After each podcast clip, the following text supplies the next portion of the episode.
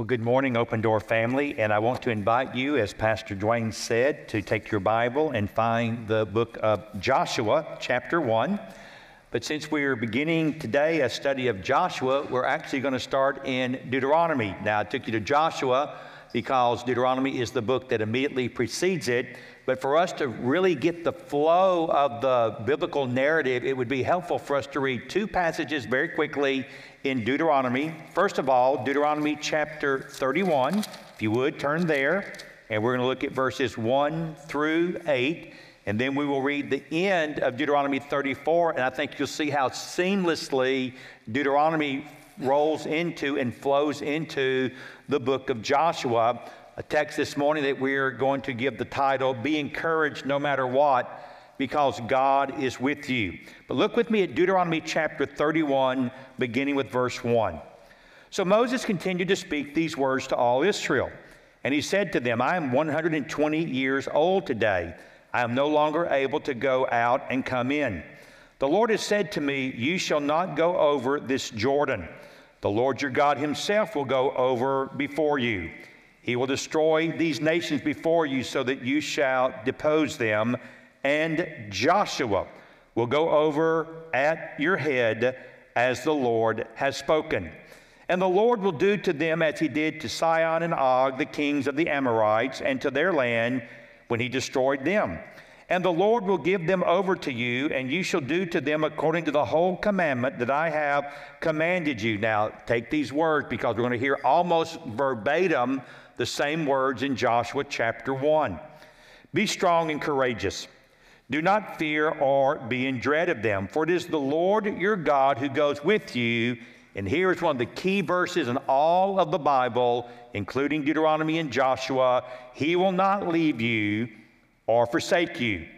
Then Moses summoned Joshua and said to him in the sight of all Israel, Be strong and courageous, for you shall go with this people into the land that the Lord has sworn to their fathers to give them, and you shall put them in possession of it.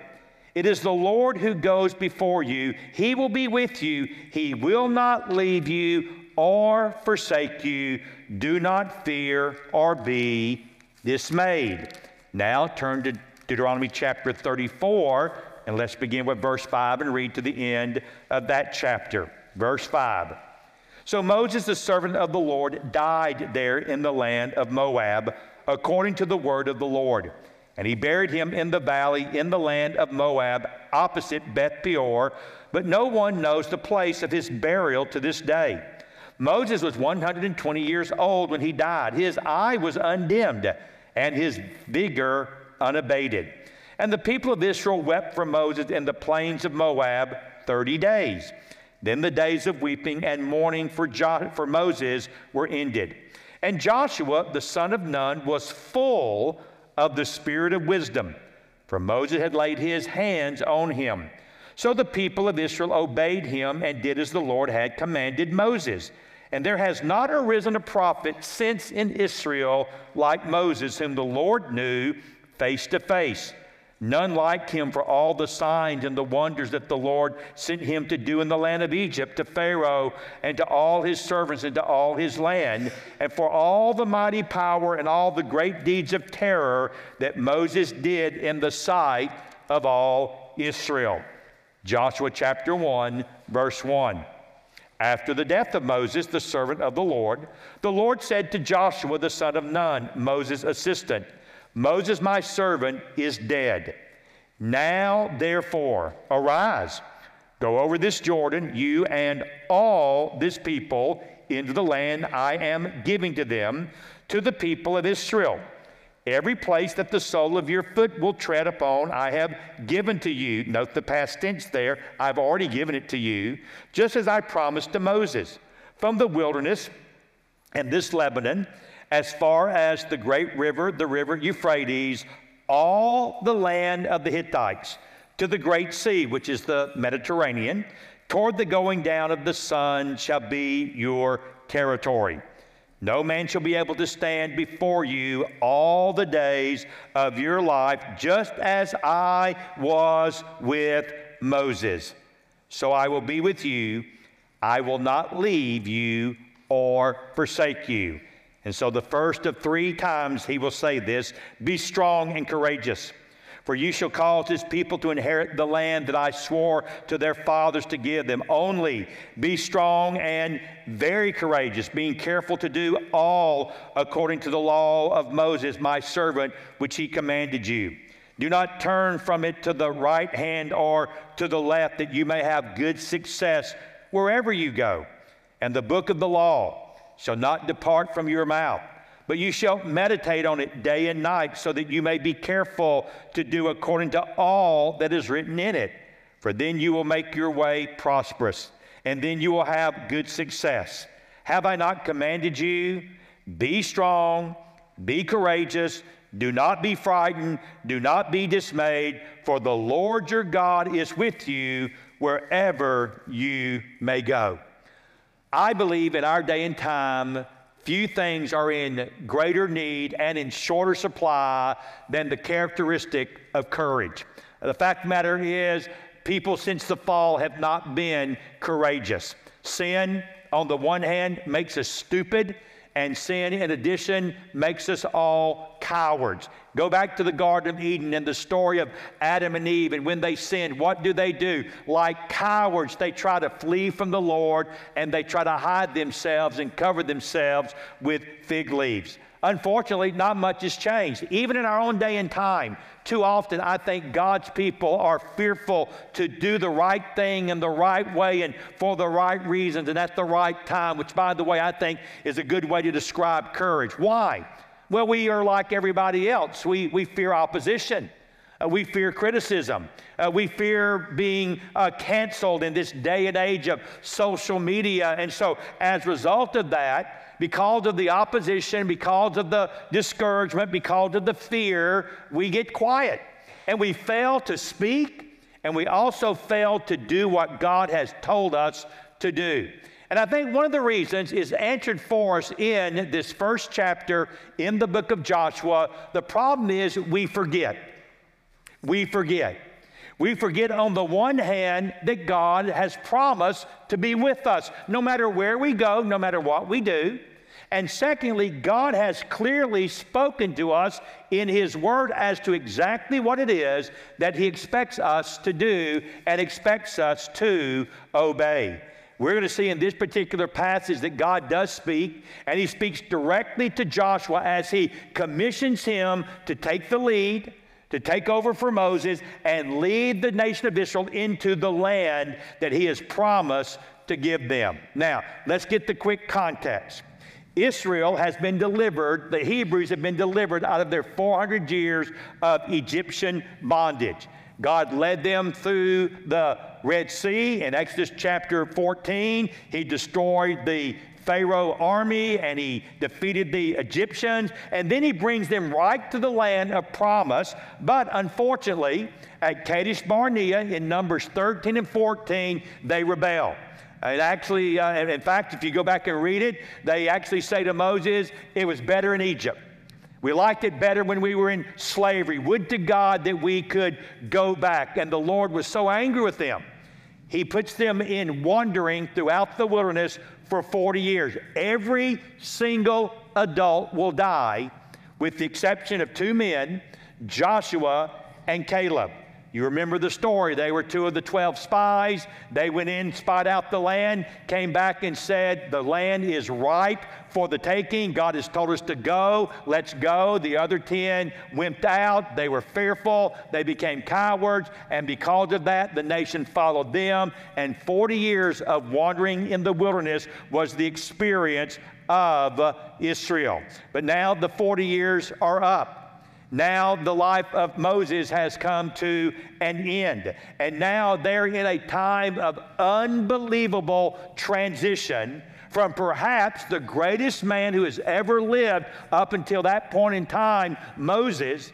And now the leadership mantle is being passed from Moses to Joshua. And even Moses, as great as he was, was denied interest into the promised land because at Meribah, in Numbers chapter 20, remember, they were thirsty, they were dying of thirst, and, and God says, Well, Moses, just speak to the rock. And I'll bring water out of it. But Moses was ticked at the nation for their rebellion and all the difficulties they were causing him. And so rather than speak to the rock, he struck the rock.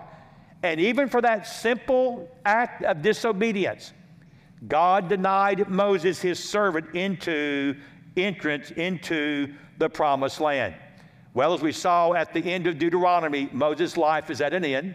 He has preached many sermons that are recorded for us in the book of Deuteronomy. And now that he is about to die, the mantle is to be passed from Moses to Joshua. And Joshua chapter 1, verses 1 through 9, records for us the transition that takes place and the commission to go into and take the land. Now, think about this.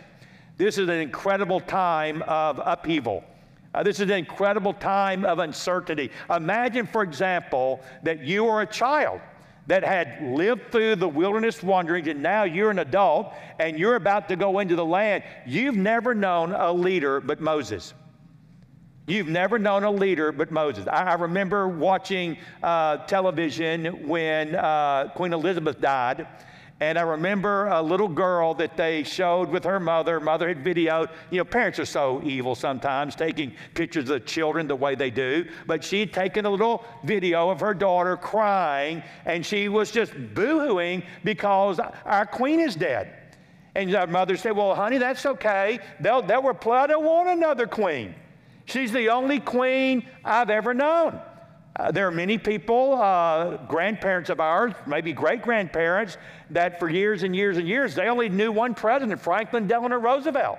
And when he died, the nation went into deep mourning. Who can follow Queen Elizabeth? Who can follow Franklin Delano Roosevelt? In recent days in the Christian community, Billy Graham died. Who can follow or take the place of Billy Graham? And when times like that occur, we need to make sure our eyes are in the right place, not on some man or woman, but our eyes are where they need to be on God.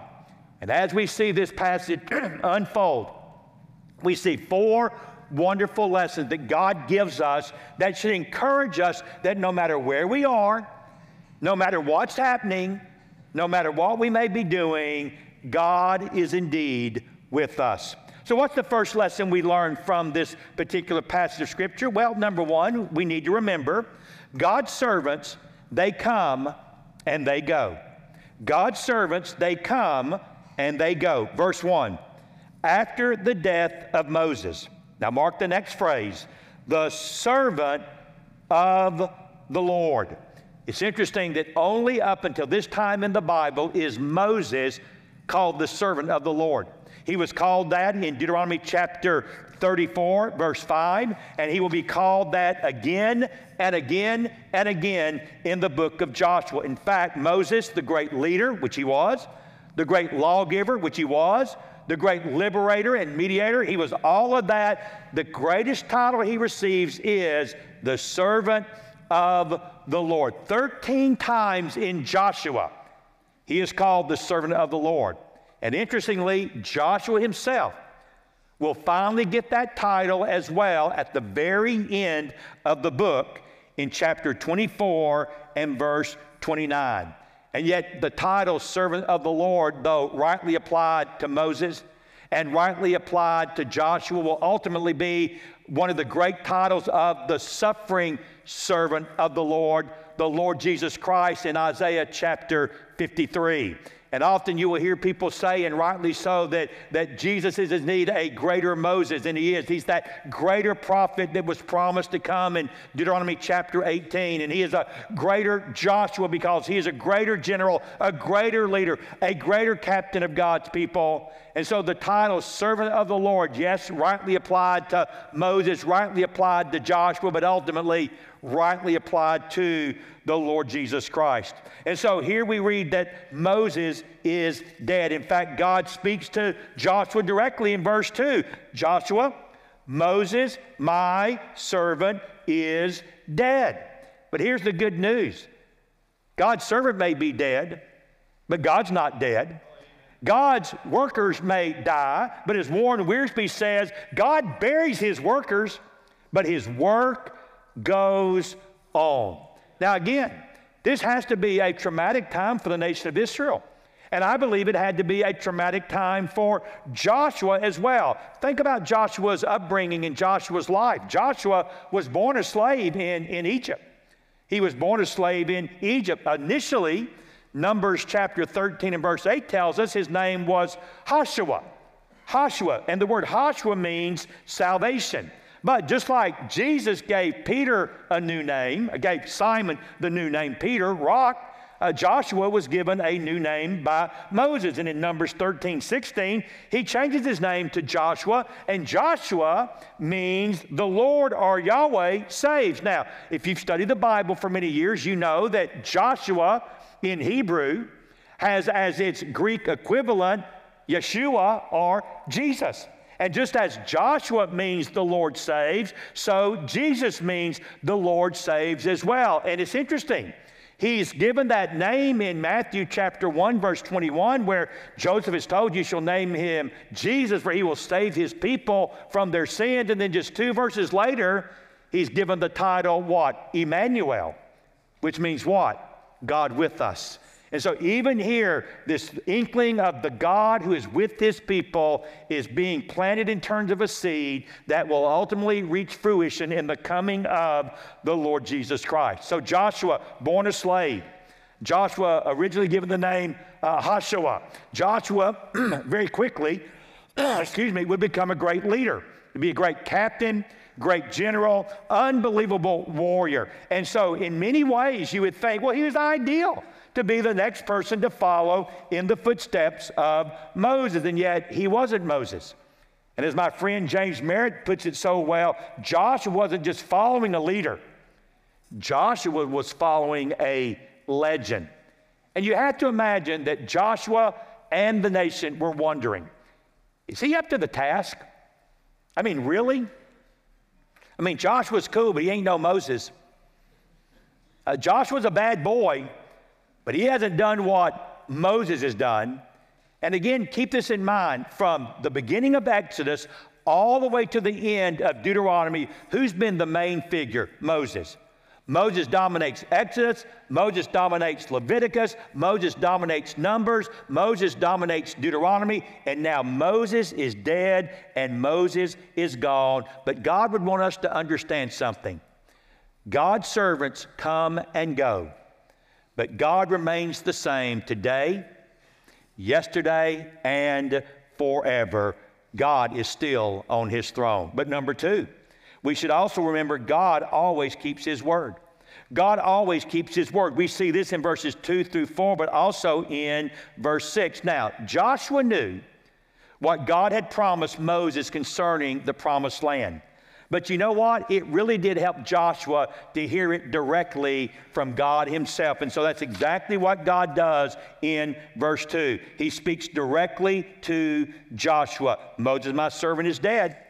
Now, therefore, and I would encourage you to mark that word now, I'll come back to it. Now, therefore, you arise and you go over this Jordan, you and all this people into the land that I am giving you. Uh, in my study for this particular passage, which I'd actually never studied in any detail before, I discovered that actually uh, Joshua chapter 1, verses 1 through 5, give us the outline for the remainder of the book. That gives us the outline for the remainder of the book. You say, how so? Well, Joshua 1 2 speaks of crossing over the Jordan. Well, that's chapter 1, verse 1 through chapter 5, verse 12. Then in verse 3, it begins to talk about the conquering or the conquest of the land. Well, that takes place from chapter 5, verse 13 through chapter 12 verse 24. Then you have in verse 4 where he speaks of the distribution of the land north, south, west, and east, and that is described in chapter 13 all the way through chapter 22. And then finally, the end of Joshua's life is recorded in chapter 23 and chapter 24. So the first five verses of Joshua 1 kind of provide the outline that you're going to follow through the remainder of the study of this particular book. Now, my friend Crawford Loritts well says, and I think he's exactly right, if you want a great exposition on courage, read Joshua 1 1 through 9. It may be the finest exposition of courage in all of the Bible. And he notes this courage always arises when we have a clear assignment from our God.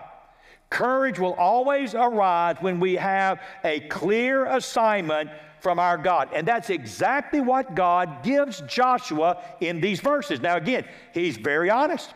Moses, my servant, is dead. All right? What do we do now? Robert Smith says the whole passage, and I think he's right, turns on that word now in verse 2. Now, Moses is dead. Now, get moving. Now, take action. Now, get going. Now, therefore, you arise and you go over this Jordan. You might summarize these verses in this way, emphasizing that word now. Now, Moses is dead. You, Joshua, arise and go over the Jordan. Verse 2. Now Moses is dead. You, Joshua, arise, you and all this people. Moses is dead. Now you, Joshua, arise, go into the land that I am giving to them, all the people of Israel. You arise and go. And look at verse 3 every place that the sole of your foot will tread upon, I have past tense, I have already given that to you. And then in verse 4, he delineates the massive reach of that land that he is giving to the nation of Israel. By the way, they will not actually obtain the totality of the promised land until the reign of David and the reign of Solomon. And yet, God has promised to them, as He did to Abraham, Isaac, Jacob, and Moses, all of this land. I have already given to you. I promised it to the patriarchs. I promised it to Moses. I'm now promising it to Joshua. You remember, our God is a God who always keeps his word. We may break ours, but he never breaks his. But number three, and this may be the sweetest of the four observations from this text remember, God will never leave or forsake us. Our God will never leave or forsake us. It is one of the most precious promises, I believe, in all of the Word of God. It occurs, as we read a moment ago, in Deuteronomy chapter 31, verse 6, Deuteronomy chapter 31, verse 8. It occurs again in Deuteronomy chapter 31, verse 23 and it occurs in Hebrews chapter 13, verse 5, the last phrase of verse 5 I will never leave you, I will never forsake you. One of the men that I read said that that wonderful promise reaches a double climax in the Bible. It reaches a climax first in the incarnation, Jesus being our Emmanuel, God with us. But it reaches a second climax in the Great Commission. What does the Bible say at the end? And lo, I am with you what? Always, even to the very end of the age. Now, why is it that Joshua needs to be reminded multiple times in Deuteronomy and in Joshua that God is going to be with him no matter where he may go? Well, here's what I think. Even though Joshua was a great leader, a godly man, a great warrior, even great men have doubts. Even people that are here today, that you got your stuff together. Uh, people very uh, seldom think that you're uh, discouraged or that you're in doubt. You just kind of carry yourself in a way that just bespeaks courage and, and confidence. But you and I both know on the inside, there are times in all of our lives where we doubt. We wonder. Something is on the horizon, and we begin to ask ourselves, Am I up for this? I mean, really? Do I have what it takes to do that? And in fact, if you're humble like you ought to be, many times you'll say, No, I'm not. I can't do that. That assignment's too big for me. That task is more than I have the ability to accomplish. Good. Now at the place where God might actually use you. See, God doesn't work great through cocky people. God works great through humble people.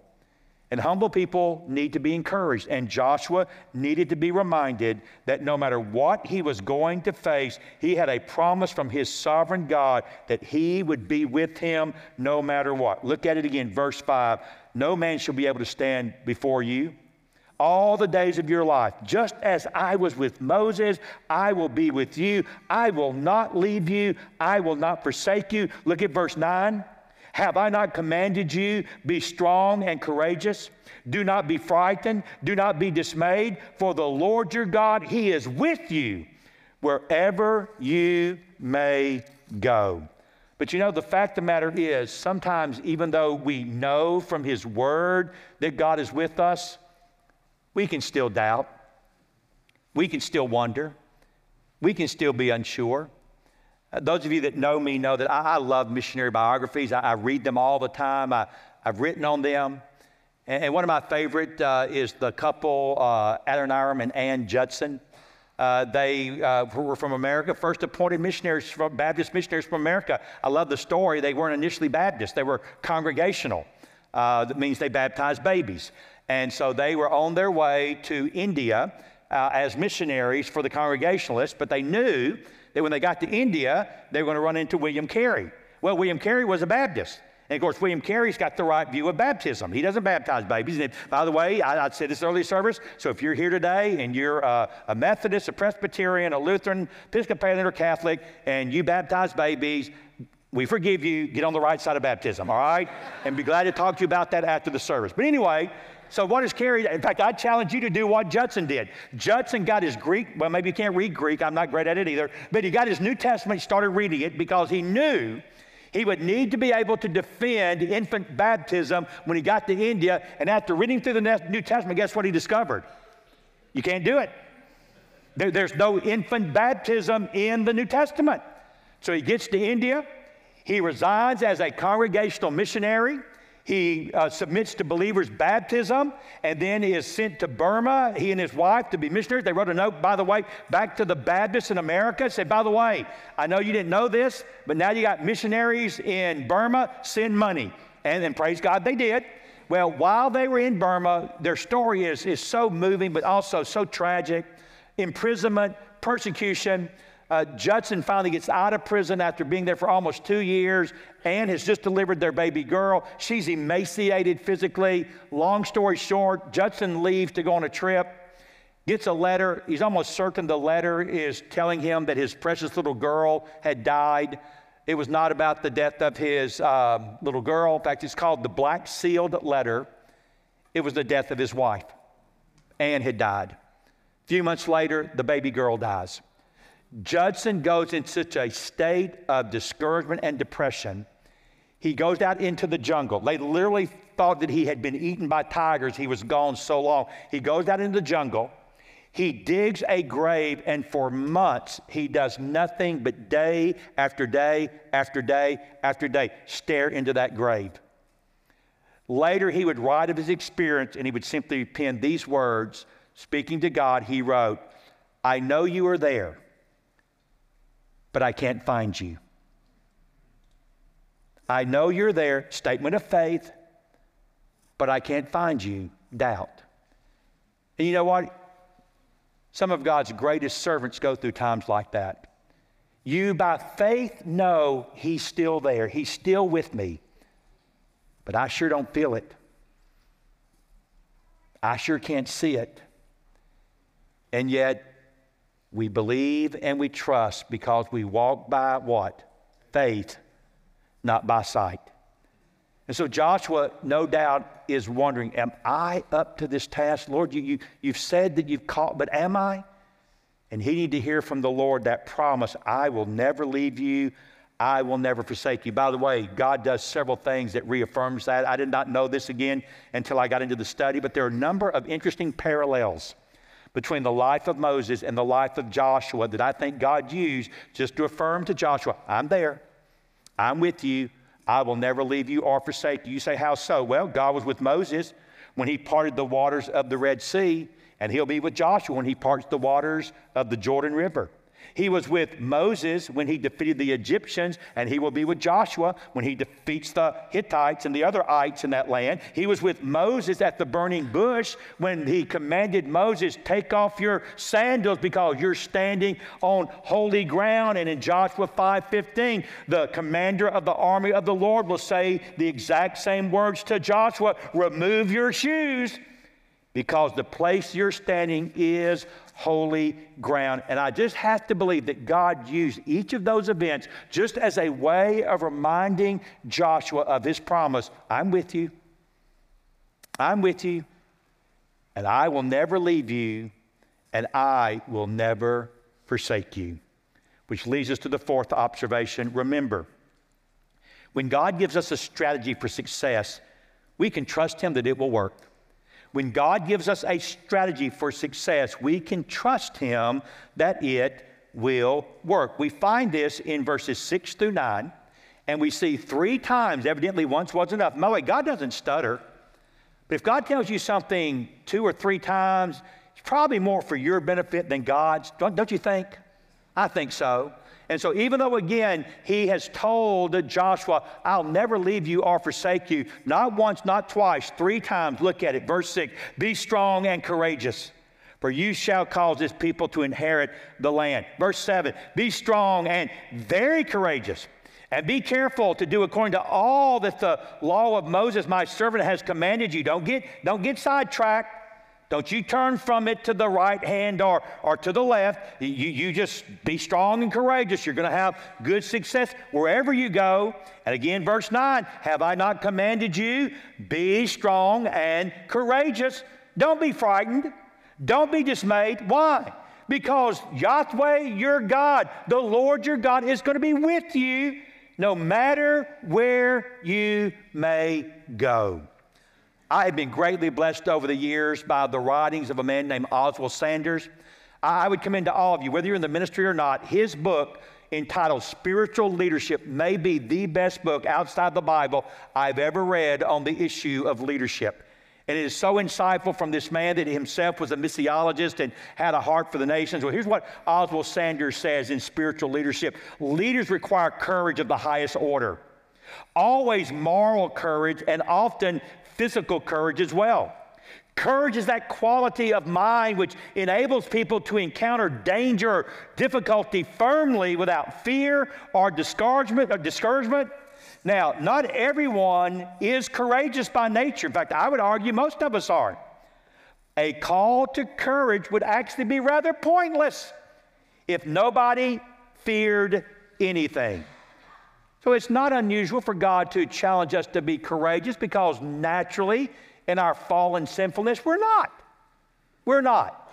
But then I really love the writings of Paul Tripp, another brilliant uh, Christian theologian and, and, and counselor, and he has an excellent book also on leadership. But listen to what he said. And I don't care whether you're in the ministry or not. These are some really good words from a man who really understands our, our foibles and our fallenness and our need for our faith to be reaffirmed in the right kind of a way. So listen to what he says. It's a little long, but it's worth every word.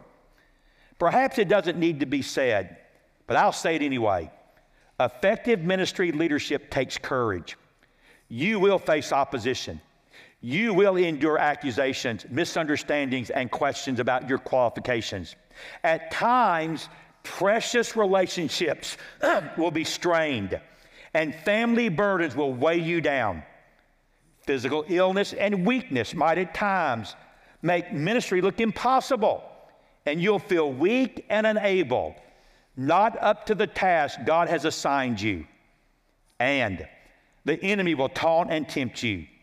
At times, your work will bear no visible fruit. You will be tempted to fantasize about an easier place of ministry.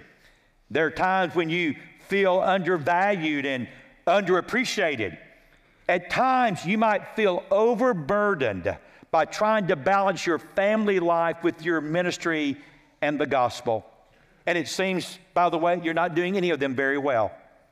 When, as a leader, in a moment of hardship, you forget the grace of God's presence and His commitment to exercise His power on your behalf, you become a sitting duck for the cruel lies of the enemy.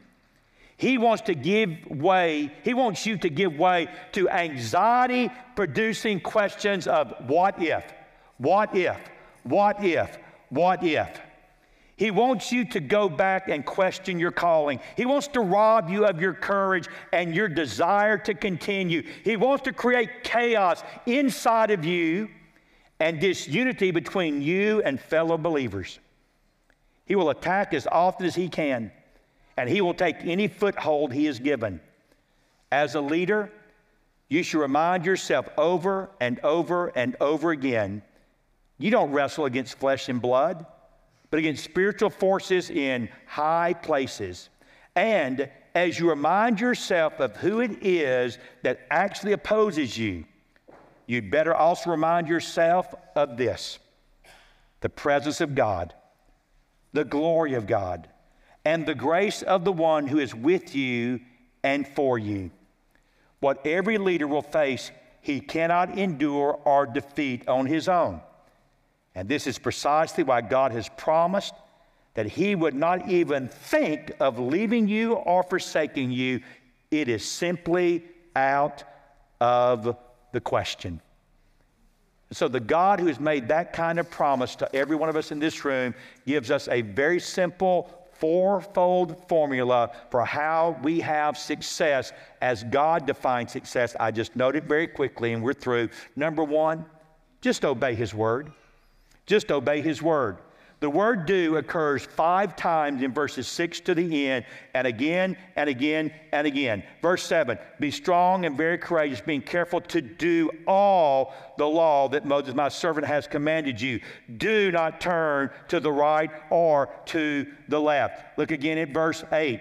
This book of the law shall not depart from your mouth, but you shall meditate on it day and night, so that you may be careful to do according to all that is written in it. And by the way, please hear me and hear me well. The word that God may speak into your heart through the Holy Spirit will never contradict the word He has written in His Bible. The word that God may speak into your heart through the Holy Spirit will never contradict the word He has written in the Bible. If you think, well, I have a word from God to do this, and it's contrary to the word of God, mark it down. It didn't come from God, it either came from the evil one or your own machinations. God will never contradict His word in your heart. He will always affirm His written word. So just obey His word. You've got a direct word from God. There's some things, folks, you don't have to pray about it. God says it, you believe it, and you do it. Secondly, speak His word. Speak His word. Verse 8 this book of the law shall not depart where? From your mouth. In the ancient world, they tended to read the Bible out loud when they even when they were meditating on the Bible. And so I agree with Robert Smith. We ought to, when we read the Bible devotionally, read it out loud. You'll hear it in a different way. It'll impact you in a different way. And I don't think he's limiting to us reading it to ourselves. I think he means you read the word to others, but also you need to speak God's word to yourself as well. Then, number three, meditate on his word. I'm glad we read Psalm 1 as a perfect commentary to what we read here in verse 8. This book of the law shall not depart from your mouth, but you shall meditate, chew it over and over like a cow chewing its cud. You will meditate on it day and night so that you may be careful to do according to all that is written in it. In other words, it's not enough just to read the Bible. You need to meditate on the Bible. You need, as Spurgeon said, to soak in the Word. So we obey it, we speak it, we meditate on it, and then finally we enjoy the blessings of it. Verse 8 or verse 7 do not turn from it, that is from the Word, to the right or the left, that you may have good success wherever you go. At the end of verse 8, for then, as you obey the Word, you will make your way prosperous, and then you will have good success. Now, it's interesting. We live in a time where people want to talk about success and they want to talk about accomplishing things, and they get it all out of whack in terms of what the Bible teaches. We think in terms of, well, if I'm successful and if I'm prosperous, and that means I, I make more money, I have a better position, have more influence, I'm climbing the ladder. And by the way, every time I hear people talk about success in that kind of a way, I'm reminded of the words of Jesus in Mark chapter 8 and verse 36. What does it profit a man if he gains the whole world and loses his soul? It profits him nothing. No, my good friend James Merritt has, I think, the best definition of success I've ever heard. It's very, very simple. He says success is having God beside you in life, having God in you in life, and having God beside you at death. Success is having God in you in life and having God beside you at death. That is a successful person. And so Joshua is ready to take on the greatest challenge of his life. He's got his doubts, he's got his fears, he's got his anxieties, but God steps up to the plate and says, Just remember, Joshua, servants come and go. I remain the same. I've given you my word. You can take it to the bank. I've given you a promise. I will never leave you or forsake you. And I've given you a formula. You obey my word, you speak my word, you meditate on my word, and you can enjoy my word. And listen to this you be encouraged no matter where you go, because I promise you, I will be with you every step of the way. Amen. Amen. Let's pray together. Father, I thank you so much for the encouragement of these first nine verses in Joshua. I thank you, Lord, that even a great man like Joshua, and he was a great man, a man's man in every way, needed encouragement. Uh, he had a task that he knew was bigger than, than he was capable of handling, but he knew this anyone plus God is all we need. Anyone plus God is all we need. And he had you, and he had your promise, and your promise was, I will never leave you, I will never forsake you. So let's get going, let's get the work done. I have promised I will be with you every step of the way. And Lord, that same promise you gave to Joshua, you give to all of your children who know you by faith in the Lord Jesus Christ and who have committed to serving you no matter what, wherever it is you want us to be. So, Lord, I pray for every man and woman here today, every boy and girl that knows you as Savior, that they would indeed trust you and your word, knowing God has promised his presence God has given me His Word. What more do I need? Answer We don't need anything because when we have Jesus, we have more than enough. And it is in His name that we pray. Amen and amen.